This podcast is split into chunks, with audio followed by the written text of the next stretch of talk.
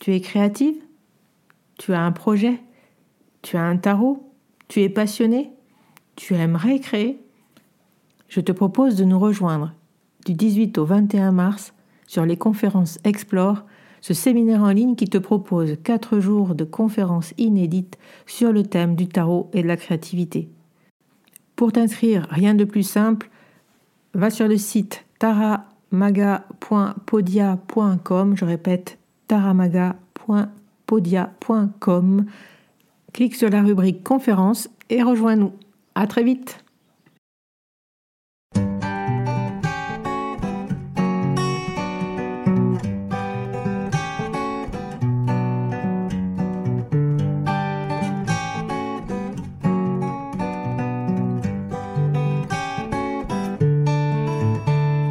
Hello, bienvenue sur le podcast Magicien, un podcast qui va parler tarot, mais aussi d'entrepreneuriat, de liberté et de comment oser prendre sa place. Je m'appelle Fabienne Larnicole, je suis formatrice et coach. J'utilise le tarot comme outil de compréhension de soi et de communication avec l'invisible. Je le transmets à travers mes accompagnements et mes formations. Sur tous ces sujets, je te dévoilerai les coulisses de mon métier et comment le tarot m'a aidé à avancer dans ma vie et à libérer mon potentiel. J'espère que tu pourras y trouver des clés pour vivre ce qui t'inspire. Chaque semaine, seul ou avec mes invités, nous allons explorer ensemble les enseignements du magicien. Alors si tu es prêt ou prête à me suivre, installe-toi et c'est parti pour l'épisode du jour. L'art de lire le hasard. Une divination intégrale. Comment décoder le langage du chaos et capter les messages du hasard. Dans les anciens temps, les hommes ne faisaient pas la différence entre leurs propres pensées et les pensées des dieux. Les anciens chamans, animistes, les tribus qui vivaient en harmonie avec la forêt et la nature avaient en commun de recevoir constamment des messages des esprits environnants. C'était un dialogue permanent. On peut penser qu'aujourd'hui nous ne sommes pas différents de ces anciens humains, nous avons le même cerveau, seulement notre culture a changé, ce qui fait quand même une énorme différence. Nous avons appris à penser que nous étions des êtres séparés les uns des autres et de notre environnement. L'homme est comme maître et possesseur de la nature, comme dit Descartes, et dire cela, c'est signifier que l'homme est une partie séparée de la nature. Je pense que si aujourd'hui on n'est plus en dialogue permanent avec notre environnement comme ces anciennes cultures, c'est que nous avons appris à penser que les pensées qui nous viennent ne sont que dans notre tête, alors qu'avant nous étions dans une telle harmonie avec notre environnement que les pensées qui venaient étaient forcément des pensées extérieures. Je crois que c'est problématique de penser que tout vient de l'extérieur parce que je pense quand même important que l'individu puisse se réaliser, exprimer sa, singularité par rapport aux autres, etc.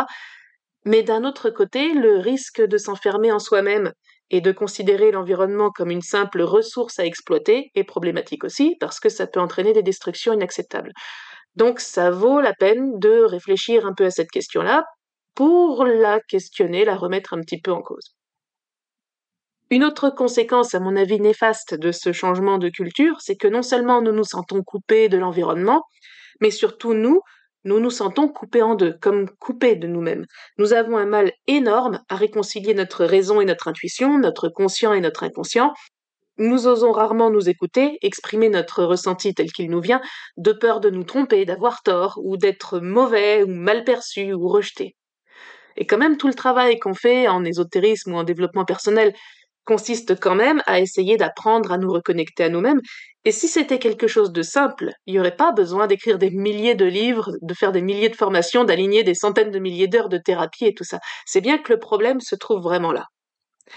Aujourd'hui, dans Le Magicien, je voudrais vous proposer une façon un peu amusante de penser autrement.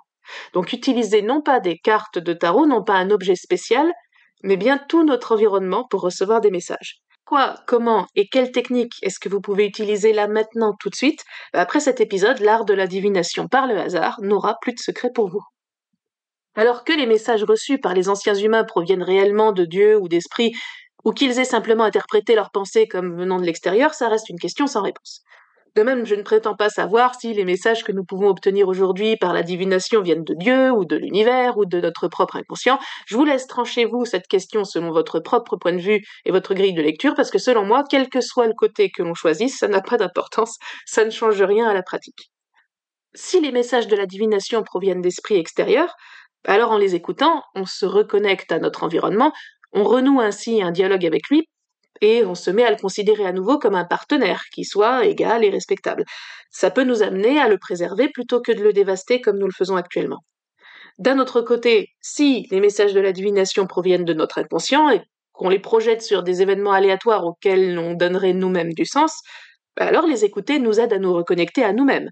Ça ouvre une porte de dialogue entre notre conscient et notre inconscient et ça offre ainsi une possibilité de nous réconcilier avec nous-mêmes. Quel que soit le cas de figure, quel que soit ce que vous préférez penser, je trouve que c'est intéressant de réfléchir à cette notion. Dans le pire des cas, c'est une démarche amusante.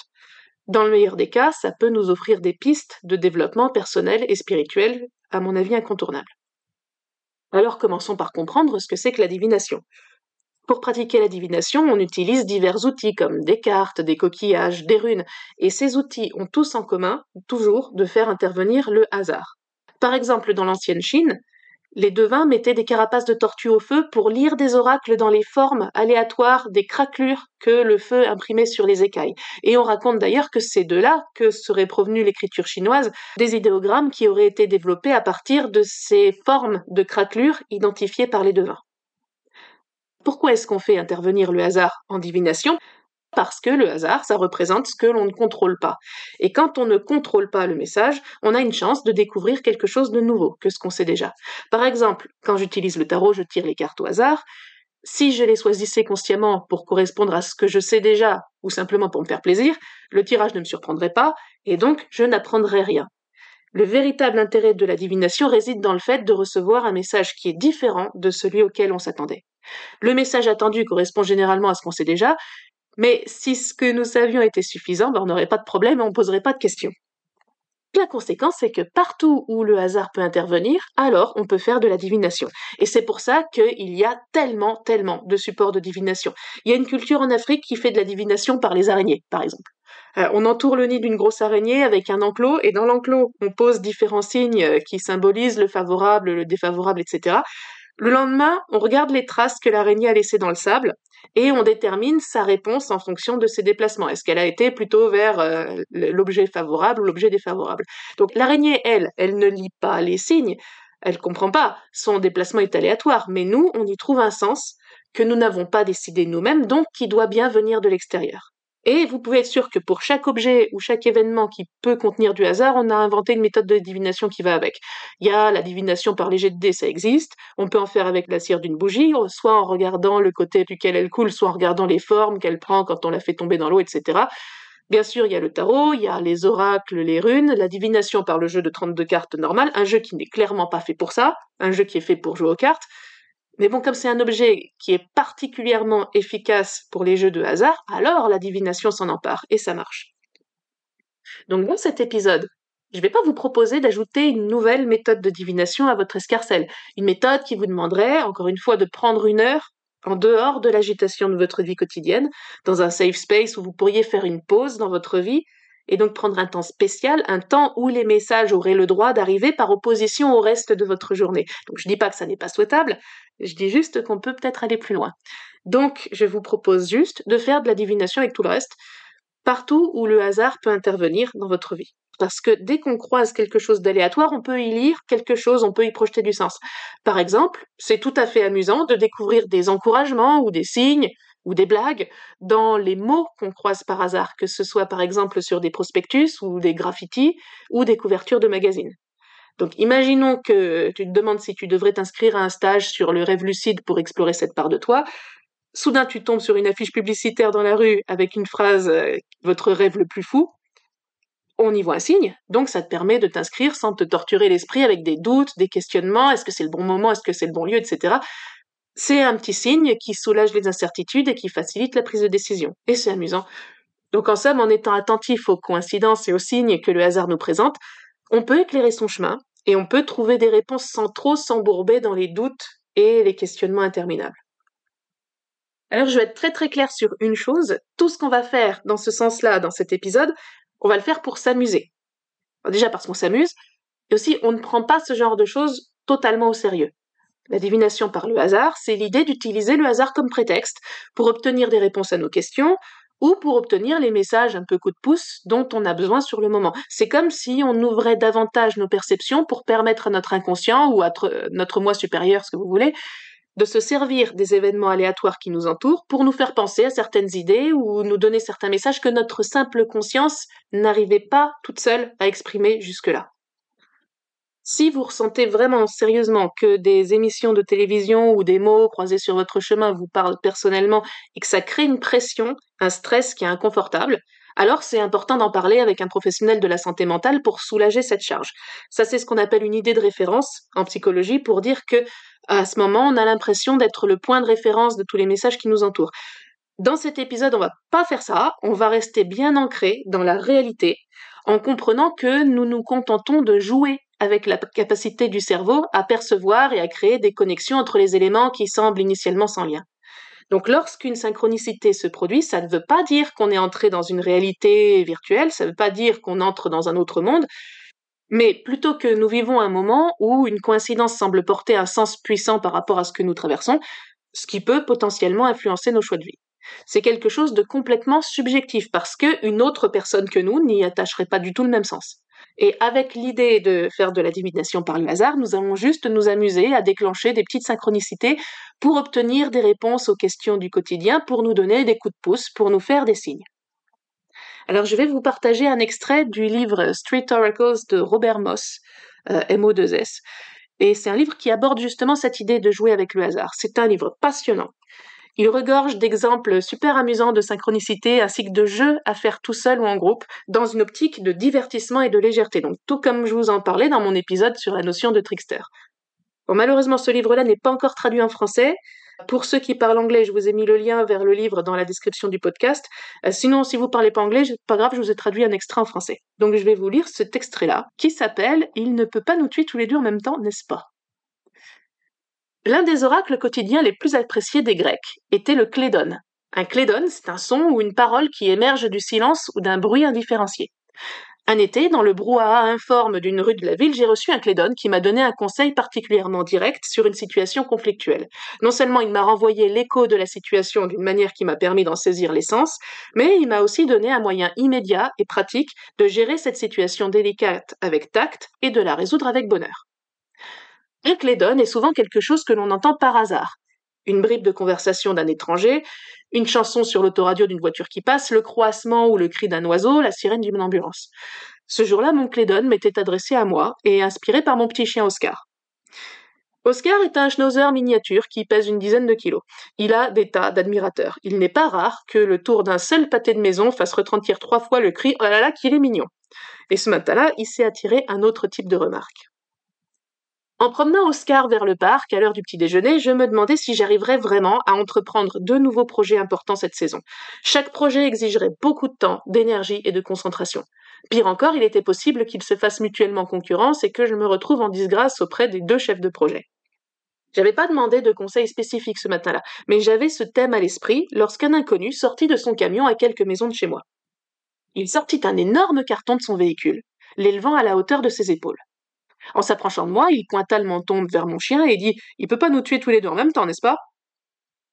J'étais surpris et légèrement ébranlé. Au lieu de sortir une réplique spirituelle, ce que je sais faire d'habitude, j'ai continué mon chemin en essayant de comprendre cette plaisanterie inattendue. Je sentais que derrière la plaisanterie se cachait un plaisantin d'une plus grande envergure. J'ai cherché des correspondances possibles entre la question humoristique que l'inconnu m'avait adressée et la question intérieure que je me posais. La question intérieure était puis-je gérer deux nouveaux projets en même temps? Le clédone que j'ai reçu a été Il ne peut pas nous tuer tous les deux en même temps, n'est-ce pas? Comprendre les liens entre les deux n'allait pas me faire avoir un anévrisme, on avait dit que je ne pouvais pas m'attaquer à plus d'un projet à la fois. J'ai accepté le message.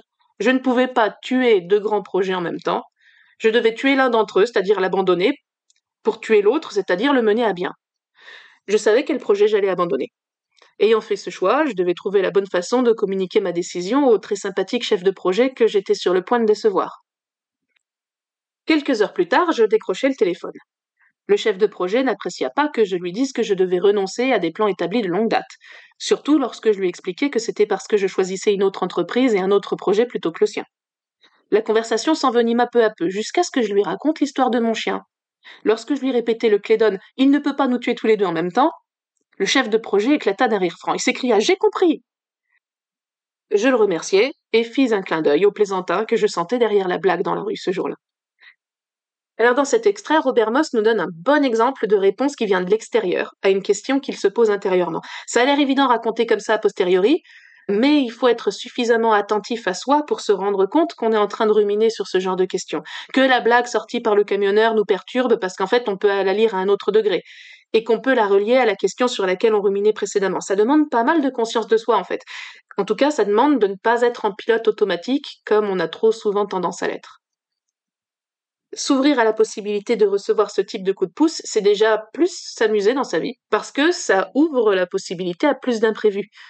C'est également une habitude qui nous rend plus conscients de nos actions, de nos pensées et de ce qui se passe autour de nous, ce qui est essentiel si nous voulons nous améliorer, éviter les schémas répétitifs et les réflexes irréfléchis qui pourraient nous causer plus d'ennuis. Et une des techniques qui va le plus nous aider à vivre en conscience, c'est-à-dire à mieux comprendre ce qui nous arrive et ce qu'on peut faire, c'est évidemment de formuler ces questions. Si un tirage de tarot commence par une question, c'est parce que le tarot peut s'utiliser comme outil pour nous aider à clarifier notre pensée. Vous avez peut-être remarqué en tirant les cartes que formuler une question claire n'est pas si facile. Mais c'est une partie du travail que l'on doit accomplir dans le cadre de la pratique du tarot. En formulant notre question, nous prenons déjà du recul sur notre situation, nous mettons le doigt sur la problématique et nous définissons la direction dans laquelle nous souhaitons avancer. Si vous avez réussi à formuler votre question et que vous arrêtez le tirage à ce moment-là, en fait, vous n'avez pas perdu votre temps. En effet, vous avez déjà compris quelque chose d'essentiel, à savoir que le problème réside bien là où vous l'avez identifié. C'est bien plus facile de travailler sur un problème qu'on a identifié plutôt que de rester dans une vague sensation de confusion. Alors vous avez compris qu'on pouvait jouer avec n'importe quel message, n'importe quelle parole ou n'importe quel objet qu'on croise dans son quotidien. Je vais vous donner deux techniques qui sont à mon avis vraiment amusantes pour obtenir des réponses divinatoires à toutes les questions du quotidien à la volée sans avoir besoin du moindre matériel. D'abord, le clédone dont parlait Robert Moss dans le passage que je vous ai cité, c'est une bonne technique. Il a défini ce mot grec comme un son ou une parole qui émerge du silence ou d'un bruit indifférencié. Au lieu de recevoir passivement une parole en réponse à une question, comme c'était le cas dans le passage que je vous ai cité, on peut aussi jouer activement, en posant explicitement la question. Et les anciens Grecs avaient une technique très très amusante pour faire ça, poser la question directement à la statue du dieu. Vous n'avez pas besoin de chercher une statue de dieu spécifique, c'est pas grave, N'importe quel élément qui vous parle peut faire l'affaire, comme par exemple une cascade ou une fontaine ou un arbre qui vous attire. Alors vous posez votre question au dieu, puis vous vous bouchez immédiatement les oreilles et vous partez en courant. Une fois que vous vous êtes éloigné dans un endroit où il y a beaucoup de gens, vous vous débouchez les oreilles. Et la première parole que vous entendez, c'est la réponse du dieu. Cette parole est prise parmi toutes les bribes de conversation qui sont en train de se dérouler quand on arrive, sans rapport avec nous, mais comme c'est la première chose qu'on entend après avoir posé la question, bah, c'est dans cette parole-là qu'on va trouver le sens que l'on cherche. Donc c'est très amusant. Partez pas en courant dans les lieux où c'est pas pertinent, bien sûr, mais vous pouvez garder cette idée de faire attention à la première parole que vous entendez après avoir posé votre question. Somme toute, c'est pas différent de la technique de la bibliomancie. C'est on pose sa question, puis on prend un livre au hasard dans sa bibliothèque, la première phrase qu'on lit est la réponse à sa question. C'est pas différent, mais comme dans cette technique traditionnelle, ça se passe sur la place publique avec des conversations en direct, en fait, c'est beaucoup plus dynamique et c'est beaucoup plus vivant. Les messages obtenus par la parole ou par la lecture, ce sont des phrases déjà toutes faites qu'il faut sortir de leur contexte pour les interpréter en fonction de notre situation. Quand l'élément en question est non verbal, on a un peu plus de latitude pour l'interpréter. Alors voilà une autre technique amusante qui se base pas sur des phrases toutes faites. Ça s'appelle la divination d'Inari. Inari, c'est une divinité japonaise. On vient au temple avec sa question. Le prêtre d'Inari nous dit alors Allez vous asseoir à un endroit où il y a des gens qui passent. Et la première personne que vous verrez, c'est la réponse à votre question. Et nous, on va interpréter la réponse en fonction de l'apparence de cette personne en fonction de la vitesse à laquelle elle avance. Est-ce qu'elle est tranquille ou est-ce qu'elle court au contraire de façon stressée? On va regarder la direction dans laquelle elle va, on va regarder ce qu'elle dégage, est-ce qu'elle est gracieuse ou est-ce qu'elle est maladroite, on va regarder la façon dont elle s'habille. Tous ces éléments-là composent la réponse. Par exemple, imaginons que nous nous posions la question de savoir si c'est une bonne idée de travailler avec tel partenaire ou pas. On s'assied au carrefour. La première personne qu'on voit, c'est, on imagine, un jeune homme bien habillé qui avance d'un pas pressé en regardant son téléphone. Il est tellement absorbé par son téléphone qu'il remarque pas qu'il y a une cagette sur le trottoir. Elle le fait trébucher, il manque de tomber. Nous, on va se dire, c'est de mauvais augure pour notre question. parce que le jeune homme a beau avoir de beaux habits, euh, ces, ces habits-là masquent un stress et un manque d'assurance qui doivent lui donner beaucoup de mal, et comme il fait pas attention à ce qu'il y a autour de lui, il se retrouve embarrassé par un obstacle vraiment complètement trivial. Donc ça peut nous donner l'idée que la personne qui se proposait de travailler avec nous présente en effet très bien, mais n'a pas l'air très au fait de ce qu'il y a vraiment à savoir dans notre domaine, et que si on travaille avec elle, on risque d'être si occupé à communiquer avec elle que euh, on peut se faire avoir par quelque chose de très banal. Et je conseille cette méthode de divination parce qu'elle a aussi pour intérêt d'affiner notre sens de l'observation et de la réflexion. Alors ça, on peut le faire avec absolument toutes sortes de questions au quotidien. Avec une limite cependant, ne posez pas à votre environnement les questions que vous pourriez résoudre par vous-même avec un peu de jugeote. Parce que si vous faites ça, ce serait demander à l'extérieur de penser à votre place. Au contraire, ce que nous on veut faire là, c'est utiliser l'extérieur comme prétexte pour réfléchir davantage et penser plus de choses. Je pense que ce type de technique peut très bien fonctionner, comme pour le tarot, pour tout type de questions qu'on n'arrive pas à résoudre seul, avec la seule réflexion. Observer ce qui nous entoure pour y trouver les réponses qu'on y projette, c'est aussi une façon d'être plus présent au monde et plus présent à nous-mêmes. Donc c'est aussi une façon de vivre davantage en conscience. Et donc si cette façon de faire vous amuse, je vous invite à la tester de temps en temps. Et je vous dis à bientôt sur le magicien. Voilà la fin de cet épisode. Merci de l'avoir écouté. N'oublie pas de t'abonner pour ne pas manquer les prochains. Soutiens le magicien en laissant un avis ou un commentaire sur ta plateforme préférée, Spotify ou Apple Podcast. De mon côté, il me reste à te souhaiter une excellente suite de l'aventure, où que tu sois. On se retrouve très vite pour un prochain épisode. Bye bye